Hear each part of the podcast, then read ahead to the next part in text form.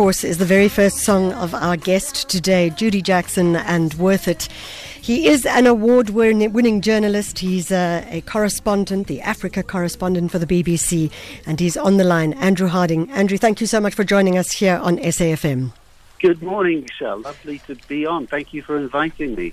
Well, we've been following uh, your stories, obviously, with great interest, particularly when it comes to South Africa as well. Andrew, let's start uh, close to home. That particular song, Judi Jackson, takes you uh, into the heart of your family.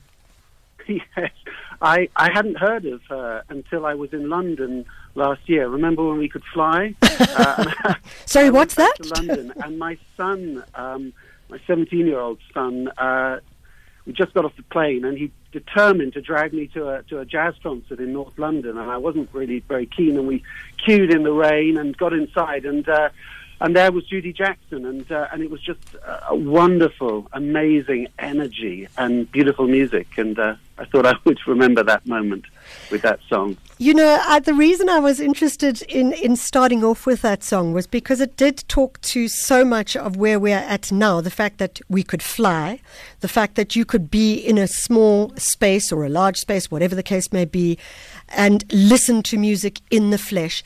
And I wondered how you, even as a journalist, are reassessing the spaces, the lack of spaces in your life.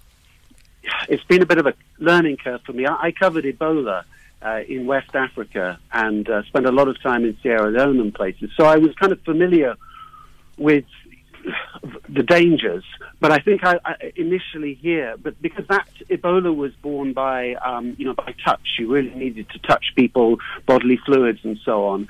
Um, so we we felt that we could police ourselves quite easily there, relatively easily here. And I kind of initially took the same approach here and was quite, uh, I suppose, cocky about it. Hmm. And uh, you know, as journalists, we're still allowed to go out and about and travel around. And it's taken me a while, I think, to realize quite how rigorous we have to be in terms of uh, of all these rules, and and how difficult it is when you go into Alexandra Township or anywhere, and you see people who, who don't have the choice uh, of social distancing in the way we do here in in the suburbs. And uh, yeah, it's been it's been a, a, tough process to, to, to watch that and to and to work in that kind of environment. I'm interested in how you, you feel that you need to tell these particular stories, the COVID stories, because you are expanding into other spaces as well. But certainly, this is something that you've had to talk about, and I've certainly heard you um, when when you've covered it, uh, and certainly covered our, our president's engagement with it. What's your take on it here in South Africa, comparative, for example, to Ebola? Um, well, it, it's interesting the sort of feedback you get very quickly on Twitter. I mean, obviously, plenty of the social media stuff it gets ugly and gets pa- patriotic and nationalistic very quickly. And a lot of people say, "Well, how dare you criticize South Africa when Britain is doing so much worse?"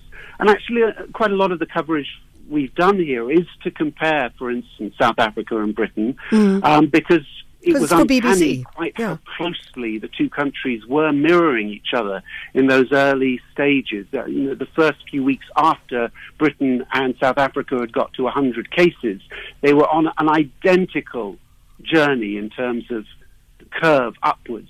And then South Africa broke off, and it yeah. has stayed much lower than many other countries ever since. And so it's been fascinating to try and explore what South Africa has done right and to try and balance that kind of optimistic, exciting success story here with the reality that, you know, President Ramaphosa, all his scientific experts are saying, you know, is it's going to get worse. It's yeah. not going to be this quick, easy victory and then we're safe. It's so uh, interesting because it does talk to like, okay, you can flatten the curve, but flattening the curve doesn't mean that you, you lower the number of deaths. You just simply extend mm. the number, number of deaths over a longer period of time, which is uh, something that we're all going to watch. Andrew, I want to talk to you about something. When I was reading your, um, your bio and the work that you've done, and certainly one of the things that, that intrigued me was the work, obviously, that you've done on the continent with regards to Somalia, and we'll be talking to one of your guests from from Somalia, but also someone from Ethiopia. But uh, the work that you've done, uh, recording and reporting on Islamic militants, Al Shabaab. Mm. Now, the reason I'm interested in that is I've been following with uh, some concern, I suppose one could say, is the shift to um, Islamic militants in the Mozambique uh, region. Exactly, right next door to South Africa. And Yep. it's, um, it's a conflict in the north of Mozambique in a, a province called Cabo Delgado. And this is a, a province that was getting very famous because it's had these huge offshore gas finds, the, these finds that were going to turn Mozambique into the new Kuwait, the new Qatar of, of Africa. Um, tens of billions of dollars worth of investment already pouring into this region. And then suddenly, uncannily, at almost the same time, you get this very ugly string of massacres. You get this rural uprisings by this shadowy militancy hmm. that no one can quite explain what's going on. People think, well, maybe it's an outside group. Maybe this is ISIS hmm. arriving in Mozambique. And then slowly, in the last few months, we've seen the leaders of the group actually emerge from the shadows. They've captured a couple of towns briefly. Um, and they said, no, we're, we are inspired by ISIS. In fact, we, we, you know, we're supported by ISIS, but our grudges are local. Our grudges are about, you know, things we have here, things that are common all over the world. Um, unemployment, a youth bulge, a jobless youth bulge, um, corruption, a feeling of the haves and the have-nots, and the concern that this massive gas find is, is going to go straight into the pockets of the elite. Yes. Uh, and yeah, it's, it's a fascinating story, and it's very, very rarely covered. And the, the Mm. local group calls itself Al Shabaab, and uh, you know that's the name of this really ugly um, uprising that's been going on for so long further up the coast uh, in the Horn of Africa in Somalia, and uh, you know a conflict there that I've covered a lot. You know, I'm I'm uh, you, I'm interested in this because, as you've said so correctly, it's a story that's not covered much, and yet ultimately it's a story that could have serious impact on South Africa, but also uh, on on the continent as well. Yes, I mean the, the parallel people make actually from is not just Somalia, but it's also northern Nigeria, a group That's called correct. Boko Haram. Boko Haram, yeah. Um, uh, South Africa is so lucky, so lucky, and I, I, sometimes one forgets quite how lucky we are here Yeah. not to have, you know, security guards um, and um, metal detectors outside every shop, as you do in Kenya, as you do in so many parts of the world now. I mean, we are blissfully um, unthreatened at the moment by that. And that doesn't mean, of course, that, that, that a, a small crisis in Mozambique necessarily will spread across into here, but it is nearby, and clearly it, is of huge concern to, to Tanzania and to all the neighboring countries when you have a group that is on the rise now. And, and the Mozambican government seems to be making all the mistakes that the Nigerians made as well, which is to go in heavy handed to arrest um, thousands of young people or hundreds of young people and put them in prison without trial and to basically recruit or push more recruits into the hands of the Islamists. You know, you um, you talk so much about what perhaps one could describe as the ecosystem of stories, and uh, I, wondered if, as you've gone along as a correspondent after so many years in, uh, certainly even if we look at your, your time here on the African continent, you know, th- there is an ecosystem. There's a thread. It's actually a fabric, the fabric of the continent, and the stories weave their ways from one place to another, whether it's a personal experience, a soulful experience, or whether it's just purely a political news experience. It is. I mean, I think that the, the important thing is to remember that Africa is is is not easily summed up. No. And um, and should not be sort of lumped together as one amorphous mass, which tends to happen still in Britain. You talk, you know, you, you hear so often people abroad going, "Oh, poor Africa, Africa needs help," and you know, part of my job is to to embrace complexity and try and Mm. explain because so much of my work is is about explaining to an audience in Britain that actually, you know, the whole narrative of Africa rising, you know, that we've seen for the hmm. past decade, to explore that, that yes, parts of the continent are flourishing, parts are doing incredibly well, and to, to report on that, but then also to explain that there are other places that are doing terribly. Yeah. And as you say, to try and explore the threads, but also to try and cut some of those threads and say, look, Ghana is not the same as Mozambique, is not Yeah. the same as South Africa, and and you know, and, and it is that complexity which is what makes it so fascinating to me. I heard you talking on a podcast um, about the stories that you that you do, and often the stories you want to do, as as opposed to the stories that you need to do. And um, I'm going to go to a break, but when I come back from the break, I'd really like to know from you what are the stories that matter to you as a correspondent, and uh, do you have a choice, indeed, to cover the ones that matter to you? We'll do that right after the break. Michelle Constant on SAFM. You're with the Jet Set Breakfast, and our guest presenter is Andrew Harding, BBC Africa correspondent. Andrew, we, we were talking about uh, the choice of uh, stories as opposed to what you may have to cover, but maybe sort sometimes what you want to cover.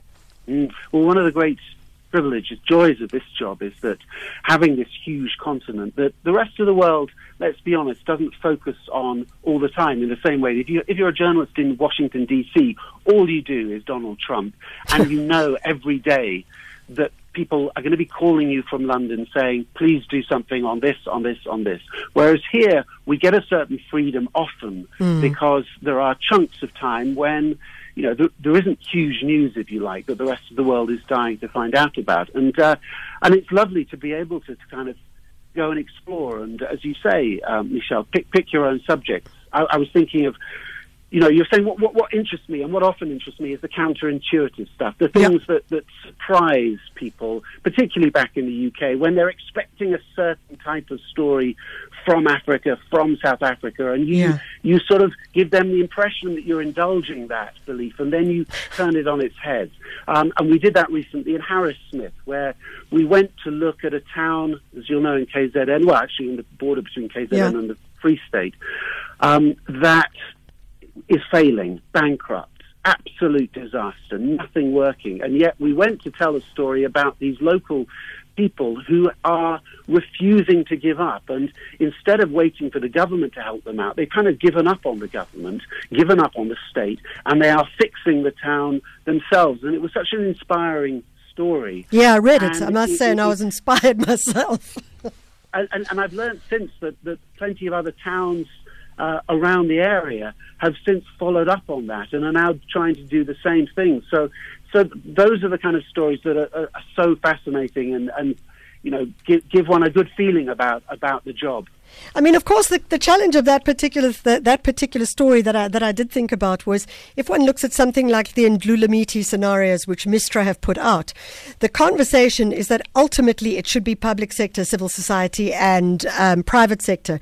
And in that particular case, it seems that um, public sector has been left out of the conversation, or, or, or just don't want to enter the conversation necessarily at all. So when does the entire society walk together?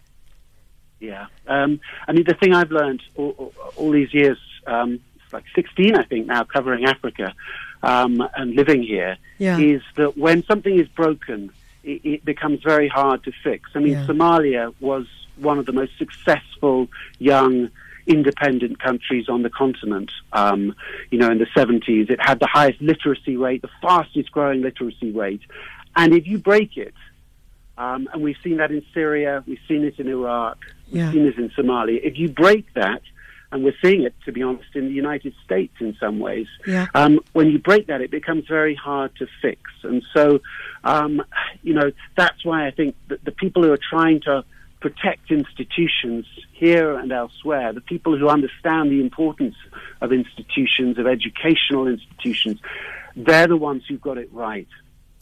You know, uh, I want to take you. You talk about Somalia, your book, The Mayor of Mogadishu, and now you've just written. Well, you haven't just written it, but it's it's it's about to be released. These are not gentle people. So the first, of course, about Somalia, and now these are not gentle people about South Africa. Went online, couldn't even look at it as an online book. So obviously, it's only going to be released, I imagine, in June, I July, or actually something. finished the last chapter yesterday afternoon. Oh, well, there we go. No wonder I couldn't find it online. no, it should be coming out, I think, in, in August. Yeah. So tell us a little bit about that particular novel. Well, it's not a novel, of, uh, th- that particular storyline. So I, I've been covering the Oscar Pistorius trial like everybody else, and Yeah. have been gripped by a courtroom drama because I'd never really covered a courtroom drama, and I guess there's a reason why there's so many TV shows about courtrooms. They are they are fascinating places. Um, Yeah. But I hadn't wanted to write a book about the, the Pistorius case. I was kind of I'd had enough of it by the time it, it had ended. But I was interested in trying to write a kind of uh, a, a non-fiction crime story set here. And so four years ago, I, I around looking for something that might work, and I stumbled upon a, a story in the Free State, a, a double murder story, um, and I've been following it ever since. And the trial of, uh, of six people ended uh, just last week after a very long, lengthy process. And what I did is I basically just surrendered myself to that story for these past four years. And whenever I had spare time, and luckily the BBC gave me a bit of spare time and a bit of leeway to keep popping down for this trial that went on for two years, and then Yeah. another year to wait for the judge to give her verdict. And this was a, a murder um, that has huge racial tensions. It had community tensions. It was in a farming area near the town of Parys, which many people will know. And it, it seemed to me, I mean, I, I don't want to make this story out to be my sense of South Africa because it's a very gloomy story. It's about racial tensions. It's about community tensions and land and so on. And, I- and I have many, you know, happy impressions of this country and think that you know a lot's going right here. But it, it, it, it's a cracking crime story that tore this community apart, and that isn't over yet because the six men who were put on trial for murder were all cleared of that.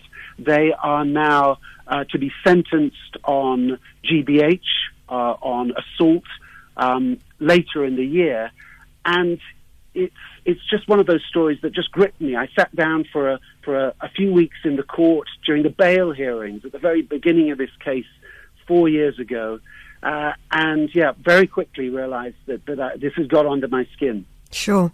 You know, I listen to you talk and I'm like thinking, wow, it it's almost like a metaphor for South Africa is that it just continues. This is the, the, there's they, they, I mean, people keep going, oh, we've moved on into democracy, but we haven't moved on. We, we've still got a long, long journey of um, trauma, of privilege uh, that we need to resolve. Uh, and up close, the justice system here is, you know, it's it's ugly. It's the, these. It was two black farm workers who were accused of robbing and assaulting an elderly white farmer. The two men were chased across the fields and beaten severely by a large group of farmers.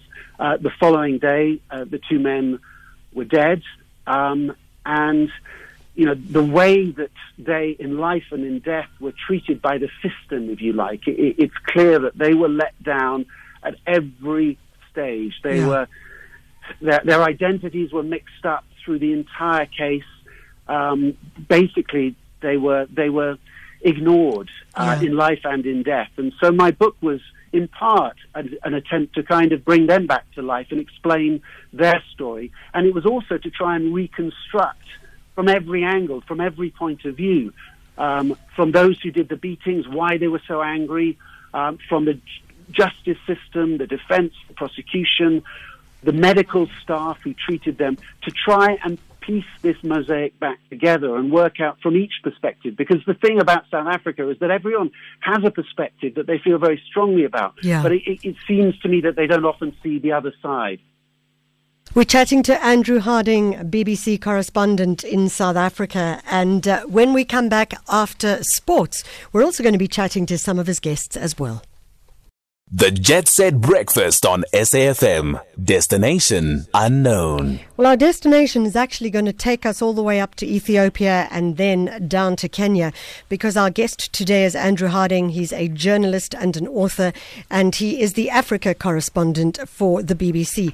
Andrew, before we go to your first guest in one of my most fascinating countries, I think, uh, in the world, is I, I just wanted to ask you about this idea of, as a journalist, how you are literally crossing crossing lines all the time. So you go from TV to radio to social media, podcasts, and and I, I'm even thinking about the wonderful um, from our own correspondent on on BBC World, which really does focus less on you as a radio journalist, but more on you as a writer and the ability to tell the story. I'm, I'm biased. I'm a lifer at the BBC. I've been I've been working for them for nearly 30 years. But one of the great advantages is that you are not stuck in one format, which can be frustrating if, you, if you're endlessly turning out two-minute TV reports.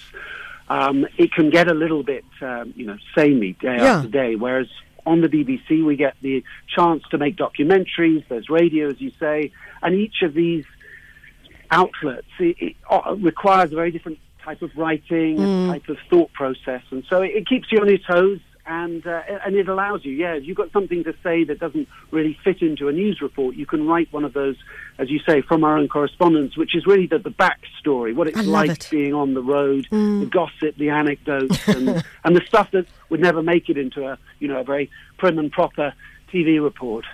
Yeah, I was talking to uh, uh, one of our journalists, uh, our jazz journalists, who's writing very different stories earlier on in the show, just talking about how he writes and now his writing, which is, is nothing to do with jazz, but it almost sounds like jazz as well. So it was such a lovely comment. Your first guest, Andrew, is uh, takes us to Ethiopia. Maza Sayum is in Ethiopia, and uh, why have you chosen Maza? Well, I wanted to. Um, you know, we, we're all in these bubbles at the moment, sure. um, particularly in South Africa. Like any big country, you know, we're all introspective. We're focused not on the rest of the continent, but particularly now in this coronavirus bubble. So I thought, why not reach up to the far end of the continent and see how they're doing in their bubble? And Maza, I knew well when she was working here. She's an American Ethiopian. She headed back to the U.S. And then she called me a, a few weeks ago and she'd returned to Ethiopia for, for family reasons.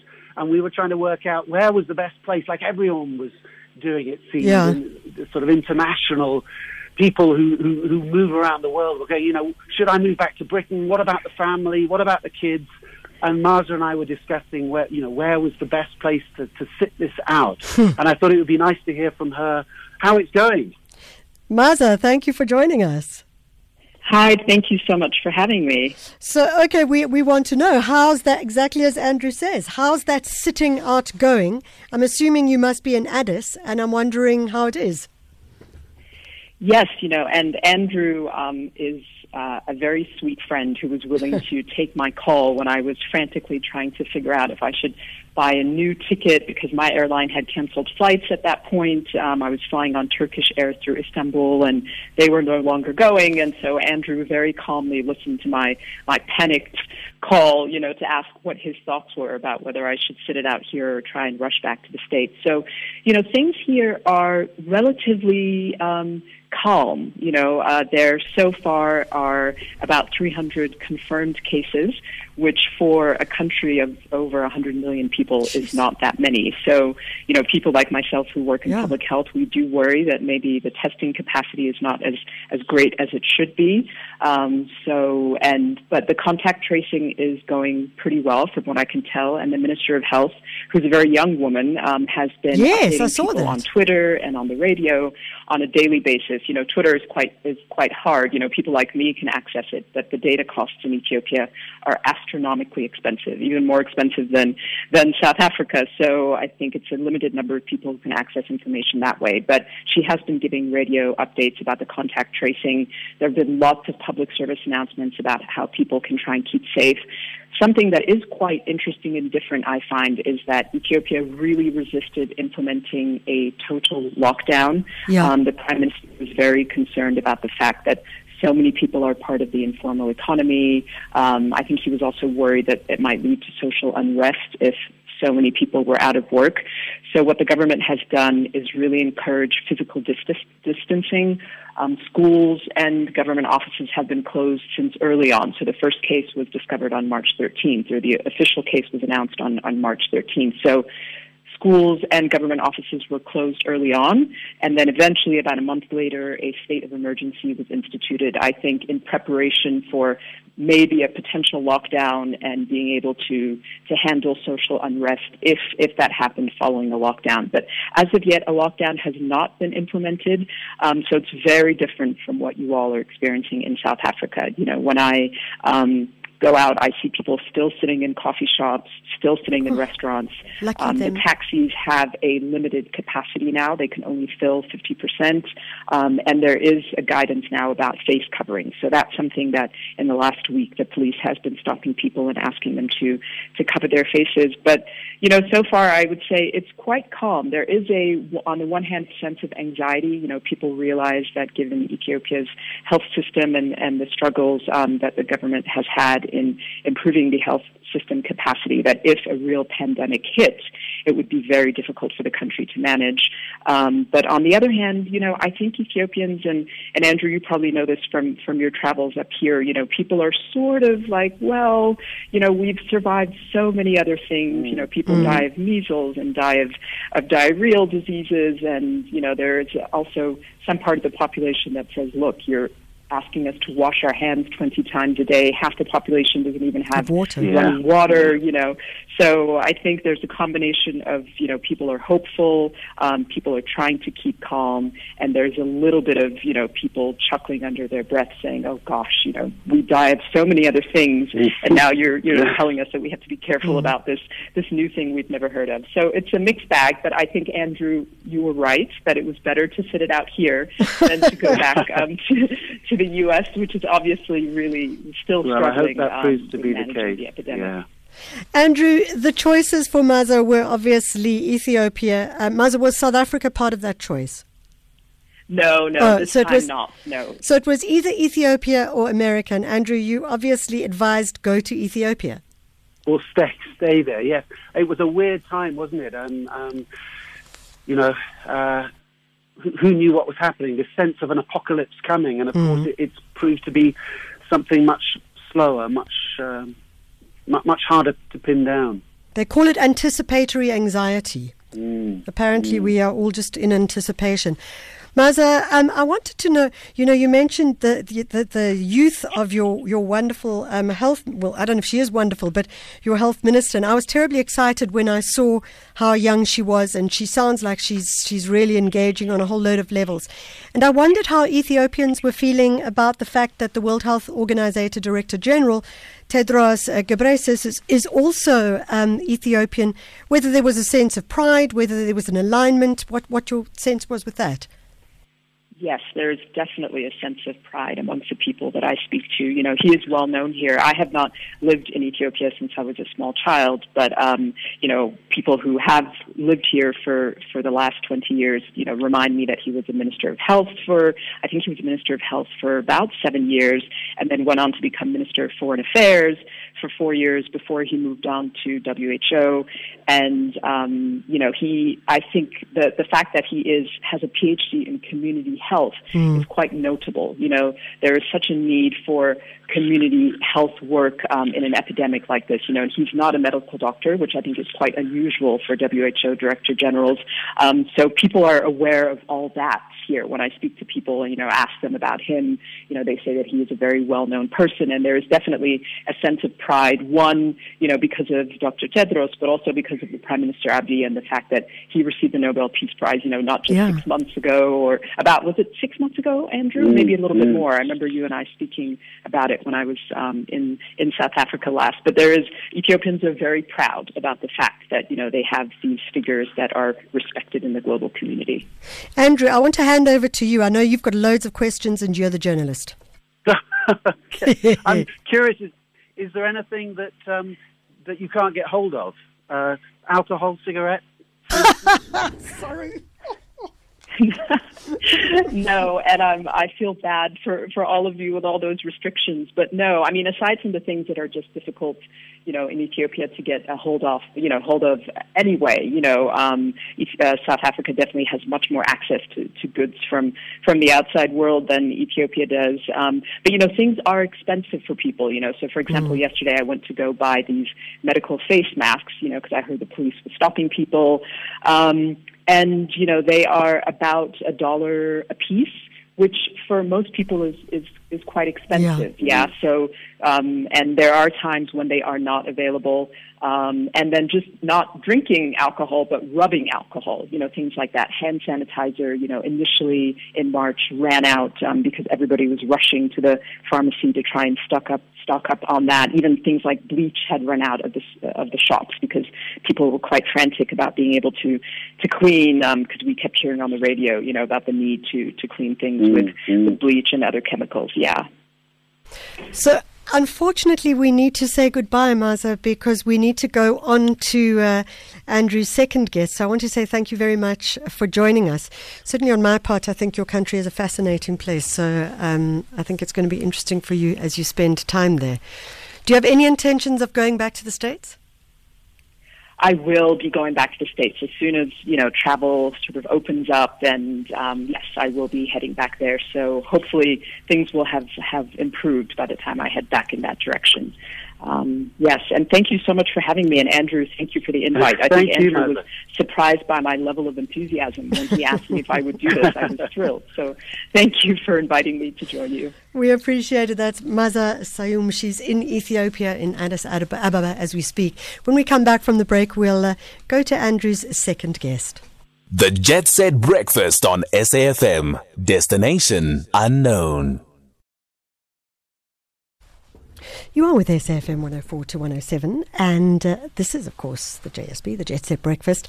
Our guest is the journalist, Africa correspondent uh, for the BBC, Andrew Harding, and he has written a couple of books. He's got one coming out in July, and his second guest takes us all the way to Kenya. Andrew, who are we talking to? We're talking to Ilham Gassar, who's a, a friend, an old friend, who is British and Somali and is currently with her family in Kenya. But uh, I got to know her when I was writing and researching a book about Somalia, a country that I'm I've always been slightly obsessed with because of its sort of extraordinary capacity for extremes, I suppose, which is always good for journalists. Um, but a place I love, and Ilham is one of those people who bravely decided to leave Britain and go back to help her country rebuild. And it's something that's always fascinated me. And I don't think it's enough co- coverage and, and respect, frankly, because it's a very courageous thing to do to leave the safety of a, a Western democracy and return to a, a country like Somalia that's still really dangerous and still struggling. And Ilham's just an extraordinary person. So, hello, Ilham, are you there? Hi, good morning, Andrew. Thank you for the warm introduction. You're welcome. How are you doing in Kenya? Oh, everything is going well. Um, yesterday we had a, a, further extension of the curfew, additional 31 days added.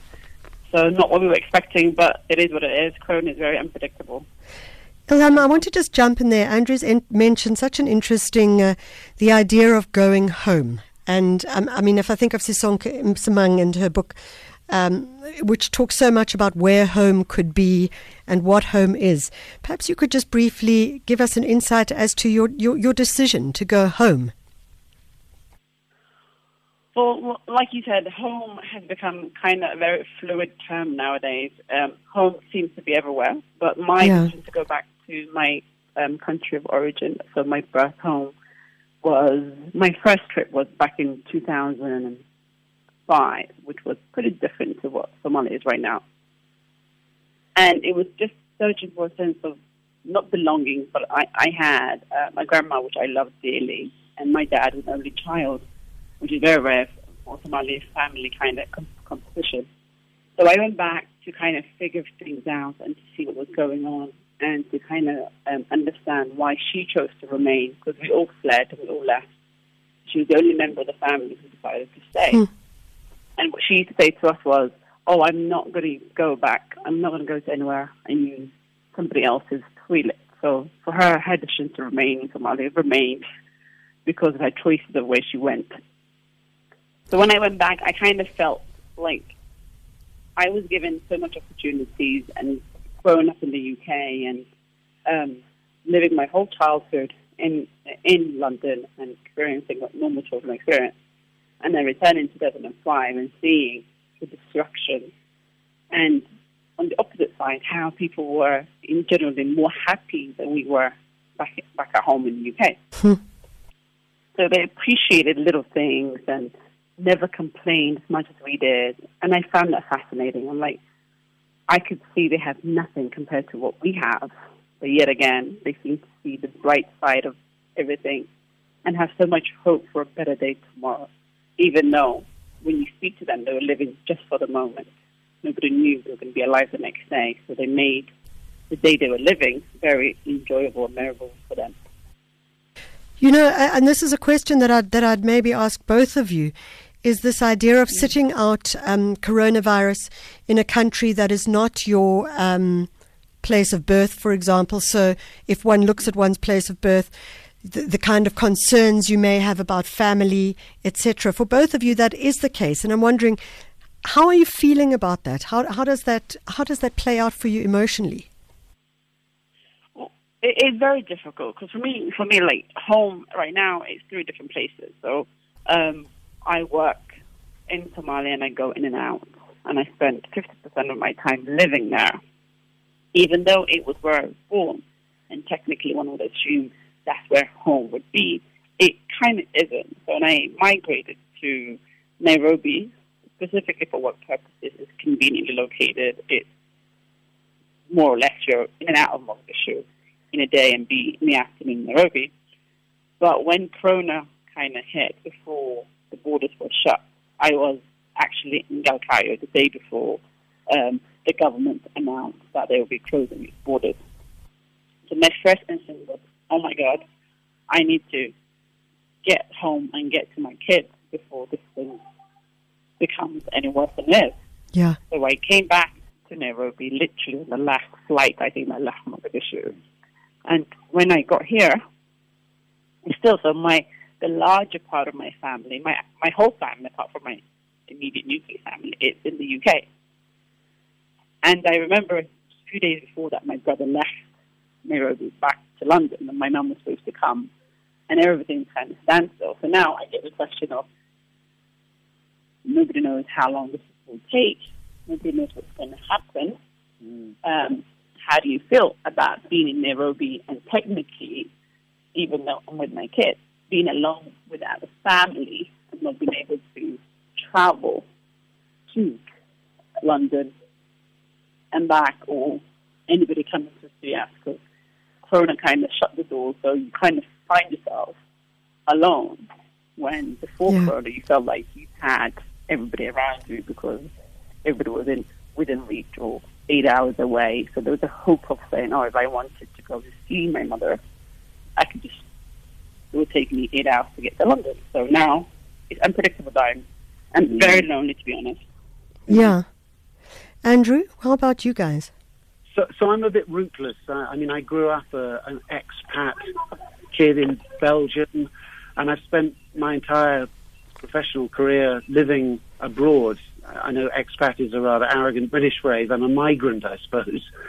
Yeah. Um, so the idea of going back to Britain, I mean, I, my parents are no longer alive. Uh, I have a sister and an aunt and my mother-in-law and other relations, but but this is home uh, here in South Africa, and my three sons. Uh, we brought them back from the UK, two of them at university there, and so this does feel like home, and we're hunkered down, and yeah, I, this feels like the right place. Yeah. Andrew, I want to close off with you because we're going to run out of time and have to go into the news. Um, I want to say thank you very, very much to your guest. It was really wonderful to talk to you, Ilham. Andrew, we, you, you, we talk about, um, and you mentioned this right up front about that, yes, um, you know, when you were writing the book, these are not gentle people. That's not your only sense of South Africa. And I think you've highlighted that you feel so lucky, I mean, that you are with your family with coronavirus here in South Africa. If we look at a future in this country, and I'm taking us back to this country. Obviously, we've gone to, uh, to, to Somalia in conversation, Ethiopia, and also Kenya, as well as the UK. If you look back, if you look forward, where where do you look to in terms of this country? Oh, nice, easy question. um, I, I have sort of, as I was saying about Somalia, journalists tend to look for extremes, and people, particularly when they look at Africa, tend to look for the you know, will it follow some disastrous Zimbabwe option, or will it soar like, you know, it's the Nigeria or Norway comparison? And I've always felt that South Africa would resist those extremes, mm. that, that it has its own internal strength, its own internal dynamics, and as frustrating as some of the politics can be, um, it does feel like it has its own forward momentum, and, and it would be, I think, you know, I think there are, there are clearly some big risks. And this economic impact of, of COVID 19 is going to be mm. a huge thing for this country to adapt to. And, and around the world, you know, people are talking about not rebuilding as it was, but remaking countries. And Ramaphosa has talked about that here. But he doesn't have much wiggle room to do that. And I think no. it is going to make the stakes much higher, the politics much more difficult. Um, but South Africa is an amazing place. Well, I hope uh, once you get out of COVID, what's the first place you're going to go to? God, I hadn't even begun to think about that. Um, Mozambique, maybe. Go to the beach. Oh, Fantastic. Andrew Harding, thank you so much for joining us. It was a real pleasure to talk to you. He was our guest presenter for today. Don't forget, uh, talking of the beach, the people who took us on a walk along Summerstrand Beach in front of